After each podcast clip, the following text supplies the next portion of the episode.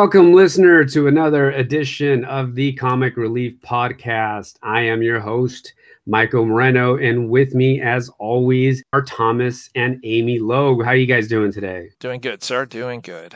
Excellent. So, before we get into this amazing uh, season two wrap up of The Mandalorian, um, we have a sort of a somber announcement, huh? Yeah, so actor Jeremy Bulloch, who originally played Boba Fett in The Empire Strikes Back and Return of the Jedi, has passed away this past Thursday. Um, not long ago, David Prowse, who played Vader, also had recently passed. So it's it's been a rough year for Star Wars. Jeremy Bulloch had battled Parkinson's disease for quite a few years. Um, he had a long and happy career spanning more than 45 years. He was devoted to his wife, three sons, and 10 grandchildren, and they will miss him terribly a statement said. Bulloch was best known for playing the bounty hunter Boba Fett in The Empire Strikes Back and briefly in The Return of the Jedi. Rest in peace, Jeremy Bulloch.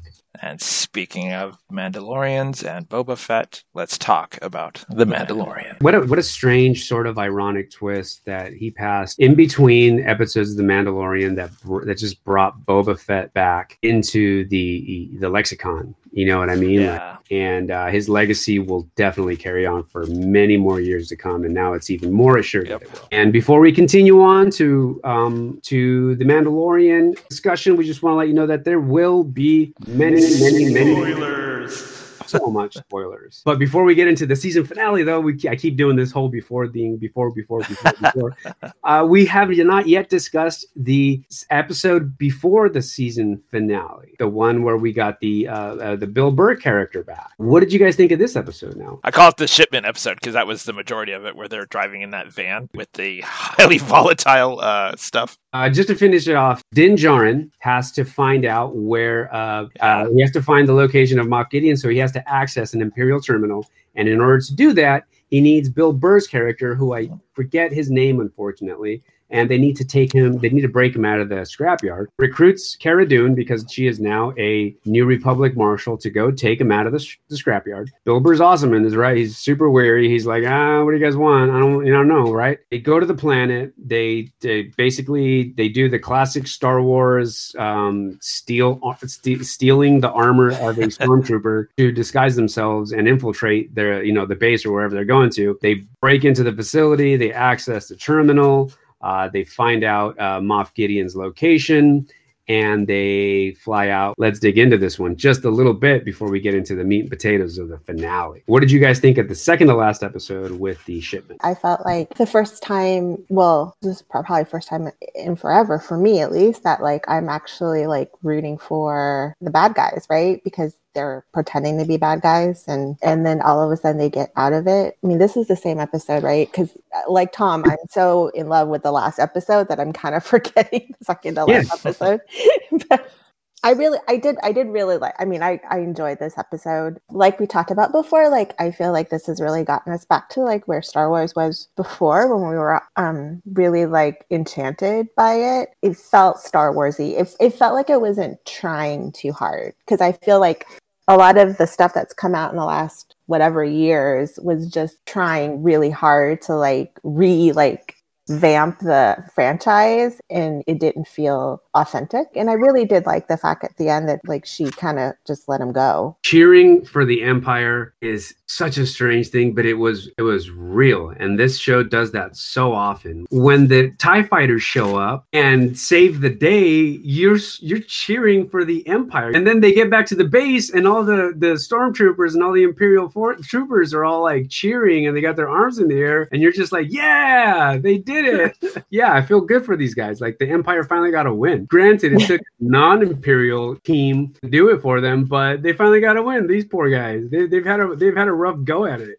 since the original trilogy. One of my favorite parts of that episode was when they, you know, they've made it through, they go, they need to get the code from the console, and the one guy who was the commander at that table and he calls them over and you know he's like oh you know any price for the victory of the empire? And that dude was like yeah some prices are too high i was like hell yeah because they really quick they built up my ability to hate that commander guy. What a great actor. By the way that guy played the um the ice king in game of thrones? The night king from game of thrones from the white walkers. What a great actor, man. They couldn't have picked uh, uh, such a. You know what that was a little reminiscent of? I, I felt like because uh, you know he he had sort of a, a, southern accent, or really like sort of a gnarly southern accent, and he was kind of a. Uh, his attitude to me seemed like he was uh, like an ex-Confederate soldier. Yes. Right. That even though they they like they they'd already lost, but they were still out there, sort of just digging their heels in and being like, well it is what it is, man. We had to do what we had to do. And then for this guy to just come up and just shrug his shoulders and hand him a shot and be like, yeah, well, such a great like uh, character building point for me. Like they, they, they, again, the show does that really well where even though you don't see these characters for very long, you get so much you know, it's it, Bill Burr's could have been just a throwaway character. Bill Burr's character had a really hard time sort of wrapping his head around the people that he used to work for maybe aren't the good guys, and there was there was a lot of that too because he, all he also had that conversation while they were driving around in the uh, in the tank with Mando, where he was like, "Look, man, you think you're the good guy, but these guys think they're the good guys, and you know, we just put on our helmets and just you know do what we have to do. And I thought that was a really good conversation too. And then as Mando's sort of looking out the window, he sees like the kids, right? The locals looking up. One thing that I thought was interesting, and I, I would have to go back and double check when he's looking at the villagers, they only show females and children. And yep. I thought, oh, like all the uh, like all the adult males are like slaves or something like that. But it turns out apparently all the adult males were the quote unquote pirates. I like that they yeah. they call them pirates to the Empire, they're pirates. They're pirates. Yep. They're they're locals. The Empire is invading on their land. It's funny because normally it seems like those are the type of people Mando would have have somehow ended up helping. Like I was honestly waiting at some point for him to somehow have a turnaround and help these people, yep. but he was actually forced to kill them. You know, as they're trying to blow up the the cart he's driving because they don't know. You know, they don't know yeah. his end plan, but he's forced to kill a bunch of these dudes. Yeah, and and if you noticed in the episode, these dudes are trying to save each other. Like we're so used to seeing stormtroopers just sort of like go down, like one like fall like dominoes. These guys were trying to help each other from falling off the cart. They knew each other. They were friends. They were they were locals. They were villagers. They were brothers. I thought they did that really well. Yeah, I don't know. It was a really interesting episode. I, I, I enjoyed it. I agree. what I thought was really really funny is at the very end of that episode, uh, the part where they're like, you know, it'd be a shame if he died during this mission, and he's like, what? and they do this whole thing, but what was funny is they let him go on this planet with no weapons where yeah. he's wanted by the Empire. Like they they know who did it and we're just going to leave you on this planet with no weapon to defend yourself, but at least you're free. Mm-hmm. I was like, at, le- at least toss the quote unquote dead guy a weapon.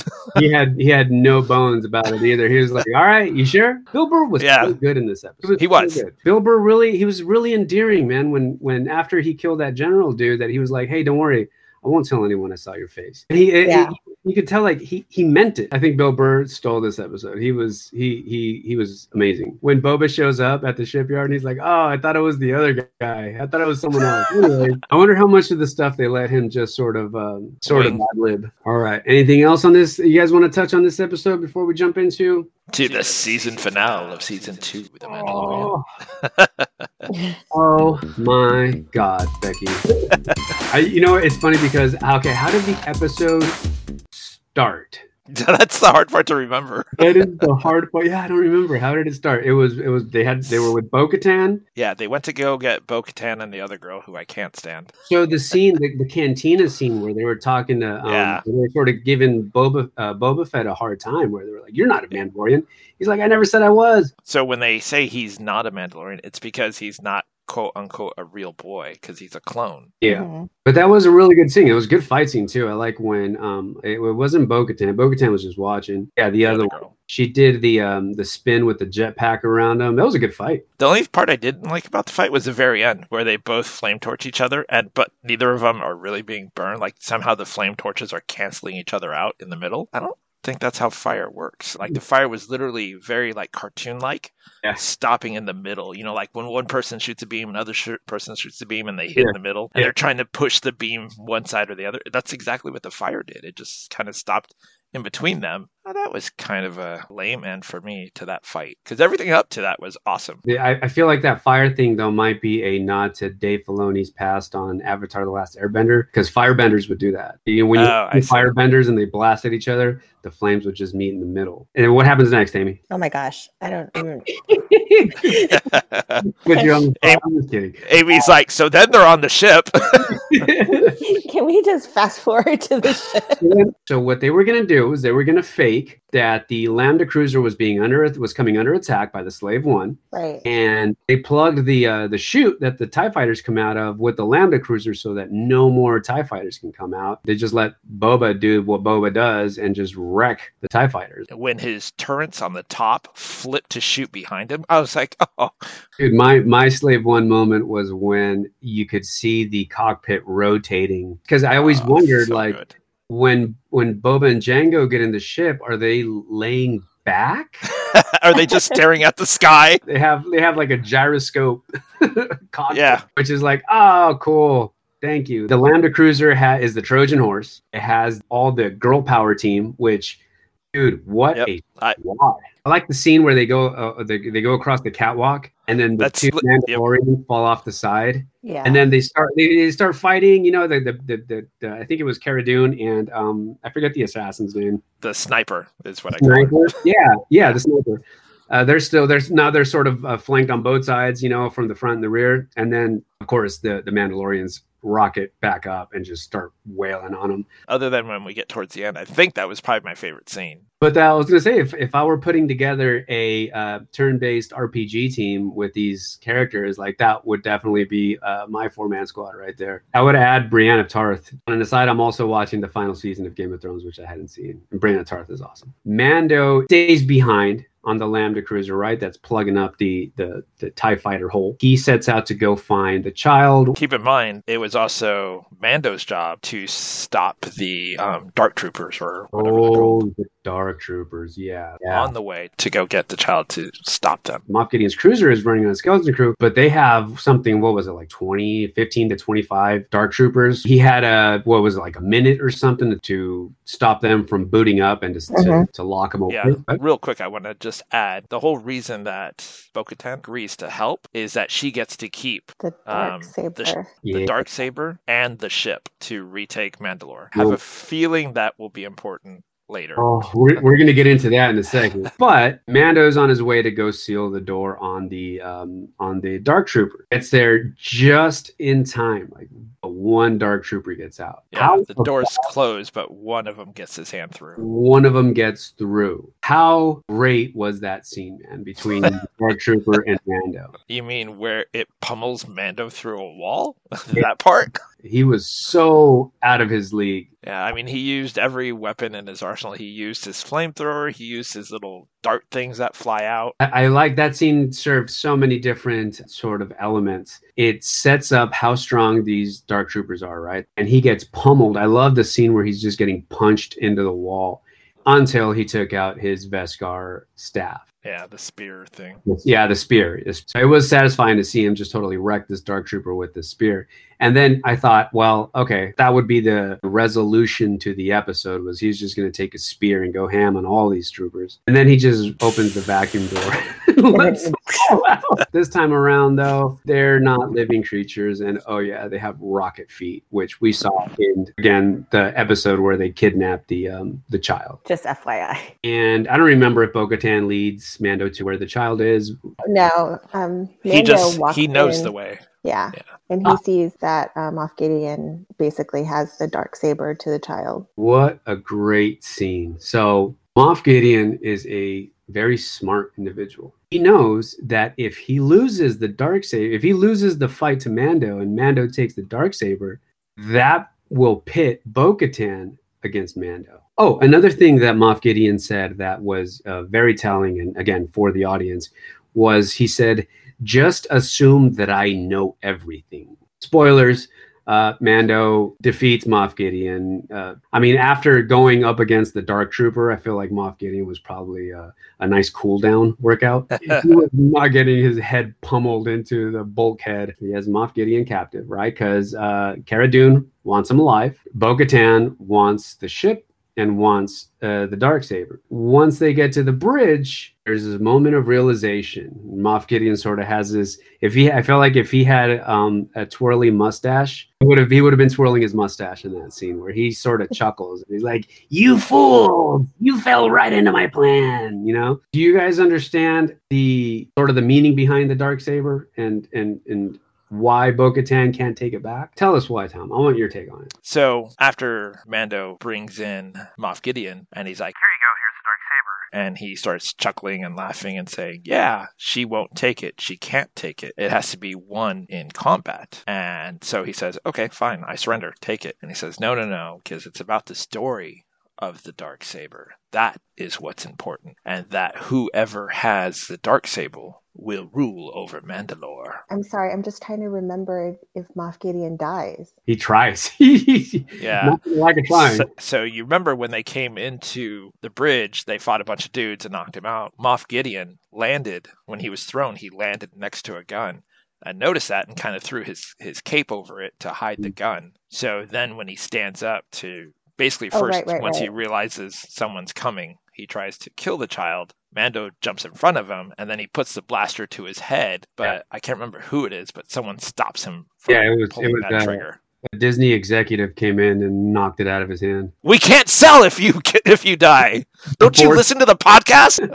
So Ma- Moff Gideon was the last owner of the dark saber, correct? And then Mhm. Mando won it, but Mando didn't kill him. yeah, it might have not been to the death, but I think it has to be in combat. Uh, if you watch the, um, I believe it's, I, I'm sorry, I get Rebels and Clone Wars mixed up because I saw them out of order. But the way that Bo Katan first got, because Bo Katan used to have the dark saber, her sister Sabine found the dark saber and handed it to her because she, you know, everyone felt that she was the rightful ruler of Mandalore. She's already been given, it's already been given to her once, and she somehow lost it to Moff Gideon. And then for it to be given to her a second time without her earning it is too much. Oh. They say, "Oh yeah, remember she got it and then she lost it and then she got it back again." And well, who did she defeat? Oh no, uh, this other guy uh, defeated and then just yielded it to her. It's it's it's not going to rally the Mandalorians to her side. Right. So now we've got everyone's in the cockpit. The bridge, yeah. This is when it happens, or Yes. Mhm. You remember they say, hey, we have small objects coming back towards us. And they realize it's the Dark Troopers because, as Maiko said, they have jets. They don't need to breathe.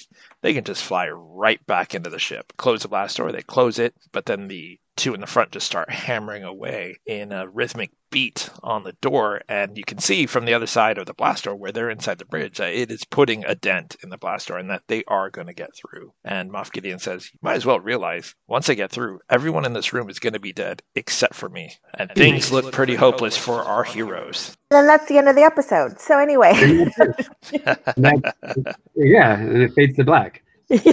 that would have been awful.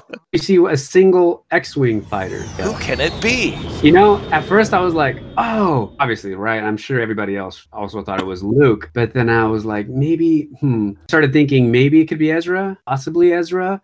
That's so funny. That's what I said. And then once you see like the cloaked figure come out, I was like, well, now I know who it is because that made it very clear. I mean, I saw the cloaked figure and I was like, oh, oh, oh. And then the green saber pops out and I was like, oh, yeah.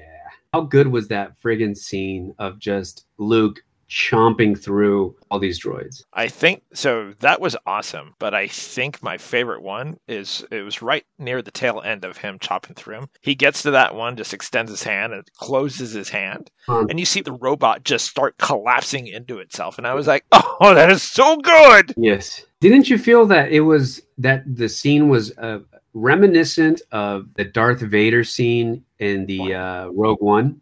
It's something that Amy had mentioned um, uh, on a phone call. She said that she she didn't know that the Jedi actually did those like crushing force choke type moves. Like, how do you how do you what do you feel about that? Before I give my opinion. To know your enemy, you have to also have their power, understand their power. I think the Jedi, however, don't use it against a living being ever, but I could certainly see them using it against a robot because they're not destroying a life, they're just putting a machine down. What do you think, Amy? Is that a decent enough explanation, or are you still upset that Luke force crushed a droid? upset by it. It just, well, obviously coming off of where he had just come from, their Jedi ended, right? Because it's after Jedi. But mm-hmm. at the same time, he's got a lot of new harness powers that he's just learning how to use. I mean, because at the end of the day, the child is going to learn from Luke's yeah. way of teaching the Force because there's not that many Jedi's left, right? So it's yeah. kind of like it's interesting how it started out um, with a bunch of Jedi's and masters and everything, and then the way that the series has turned, it really a lot of it is put on Luke's shoulders, yep. which is very strange when you think about it throughout the whole thing because if people are big Star Wars fans, um, everyone's always kind of like, oh my God, Luke's so whiny. He's so this. I mean, he's never been like, no one's I mean, not, I don't want to say no one, but like no one's ever been like, oh my God, who's your favorite character in Star Wars? Luke. You know, like it's not like he's the go to, you know, of favorite yeah. characters. Well, we, we obviously so, hang around different circles as there are plenty of people, I think, that like Luke. So there's there's Luke from the movies and there's Luke from the extended universe. And the Luke of the extended universe is he's considered to be one of the greatest Jedi to ever live. We've never seen yeah. that in yeah. popular media. You know what what this show does? They did this for Boba Fett and they're doing it for Luke. So for years people have claimed that these two characters some of the the coolest, baddest characters that we just have never seen do their thing. Now we see where Luke is at. We've seen what Boba Fett can do. Uh, we hadn't seen that in the movies. I always kind of felt Boba Fett got a lot of props for not having very much face time in movies. Every guy I think I've I've ran into who's like Star Wars or buyers that I've worked at with um, stores and stuff like that. Like mm-hmm. I'm always like, "What's your favorite like character?" And you know, I would say two out of three times it would always be Boba Fett. But when you really look at it, you're like, "Well, how much time did he really get on screen? Like, is it because he's a bounty hunter?" I'm like, "Is it because yeah. he got in a Sarlacc pit?" Like, I mean, like I I never really kind of got it. I mean, I think it's because he looks cool and everyone liked the slave one. Pretty much it. He just he had the look, and it was like yeah. one or two lines about how awesome he was. That's all it took. It's funny because it's fan service, but it's fan service done so well. They managed to squeeze in fan service in a way that, that is relevant to the story and moves the story along perfectly. It makes sense that Luke would answer the call from the child. He's out there looking for Jedi. He's out there recruiting. He's scouring the galaxy, and there aren't many Jedi. So if if a if a beacon goes out, if a help beacon goes out, he's it's probably going to be Luke that answers it. Okay, just to finish off, Luke just destroys these dark troopers in such a satisfying way. So now we get to a point where Mando's found a Jedi to train. But right away, he's like, "Yeah, he doesn't want to go with you." I love how well this show handled this transition, this scene, this transaction, where he's like, he's waiting for your permission. Din Djarin looks over and he's like, oh man, you're right. I'm his dad. And that scene where he pulls the hood back and they have the, you know, the interaction and the child and Din Djarin. And I, I, I teared up a little bit, man a little bit. Oh, for sure. Especially when he takes off his helmet. Very reminiscent, right, of when Darth Vader dies and he asked Luke to take off his mask so he could see his face. I mean, it was very um like a callback to that a little bit, you know? Well, that's actually like, a good point. Great. I hadn't even thought of that. Great point. You know, the father taking off the helmet to show son the face and everything. Like that was, yeah, you're right. How great was that? Luke was just so he just was like such a calming force. He's he felt wise. He felt like a Jedi. And how cute was it when R2 saw Grogu? Because ah. I mean, because you know he was at the the temple, and they were in the temple probably together, so he probably knew him because he was so excited. Yeah, they knew each other. They they all they both um waddled at each other like you know little their little waddling thing that they do. That was kind of cool. He was like, "Oh God, I'm so happy you're not C-3PO and whiny." and then all was right in the nerdverse. I have an interesting question before we jump to anything past that. Now that they have gotten rid of Baby Yoda, right? He's off with Luke because now Boba Fett has paid his debt. They've got the child back, so Boba Fett does not have to hang around anymore. So it seems like they're gearing Mando to go with Bo Katan to maybe go help take Mandalore back. I am curious if there is going to be a drop in viewership because there is no more Baby Yoda. There are the hardcore fans that are going to keep watching it, right? But there are a bunch of children, you know, and a bunch of women, even a bunch of boys who literally only watched it because of Baby Yoda. And now they've taken out the cute element of The Mandalorian. So I'm curious if there is going to be some kind of drop in viewership. It's I mean, obviously it's not going to be enormous, but I, I would be curious to see the, the viewership of season three versus season one and two. My prediction for this show is it's going to take a hard turn because they obviously we're going to talk about like how like there was that end scene right after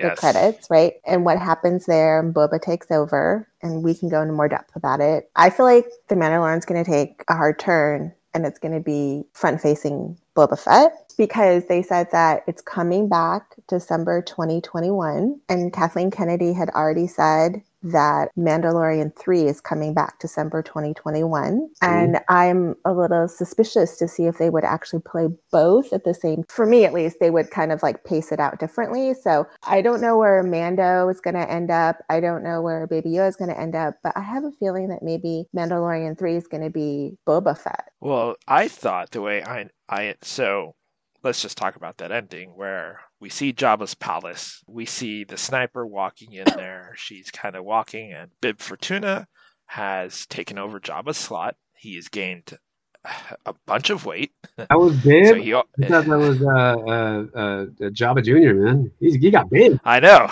he got big. He got he got big. I mean, it's a lush life he took over. And then we see one of the Gamorrean guards run up, boo, get shot. Another one starts running up, boo, get shot. We see Boba Fett's shadow, and then we see Boba Fett. And then Bib Fortuna says something. Oh, Boba Fett. I thought you were dead. It's like, are you hungry? Yeah. I have some food. you want to eat? Boba Fett proceeds to shoot him and kill him and sits on the throne. now he's kind of like oversees the underworld. Yeah, the underworld, the shadow market. My impression of when we see at the very end, he's sitting on the throne, and it says Bo- the Book of Boba Fett, December 2021. To me, I thought that was indicating a new show, a separate show that would focus on Boba Fett. Because what Disney could easily do is the Book of Boba Fett comes out on Monday, Mandalorian comes out on Friday. So you're still making it so it's two separate shows that are not directly competing.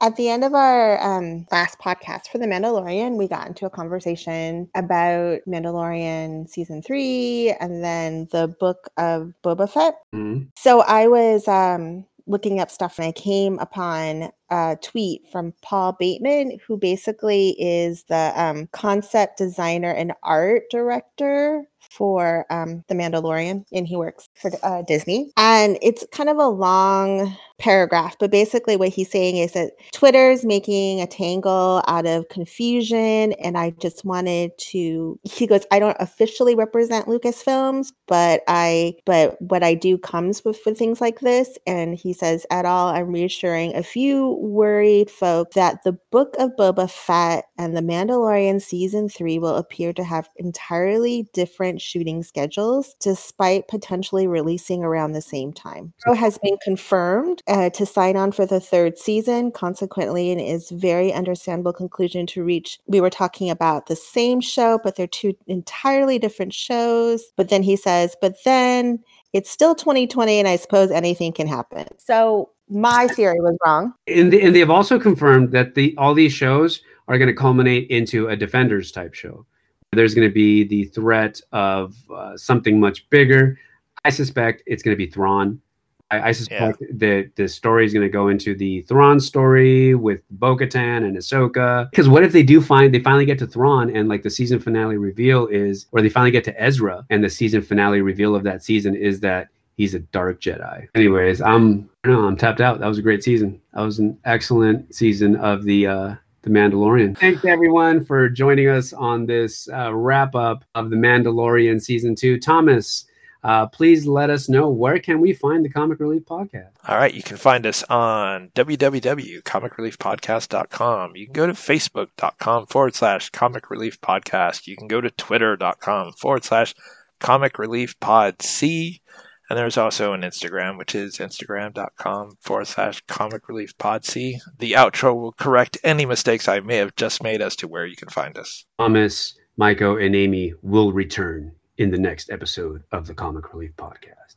How about uh, we go out on a moment of silence for uh, Mr. Jeremy Bulloch and uh, in remembrance of his great work and his great life.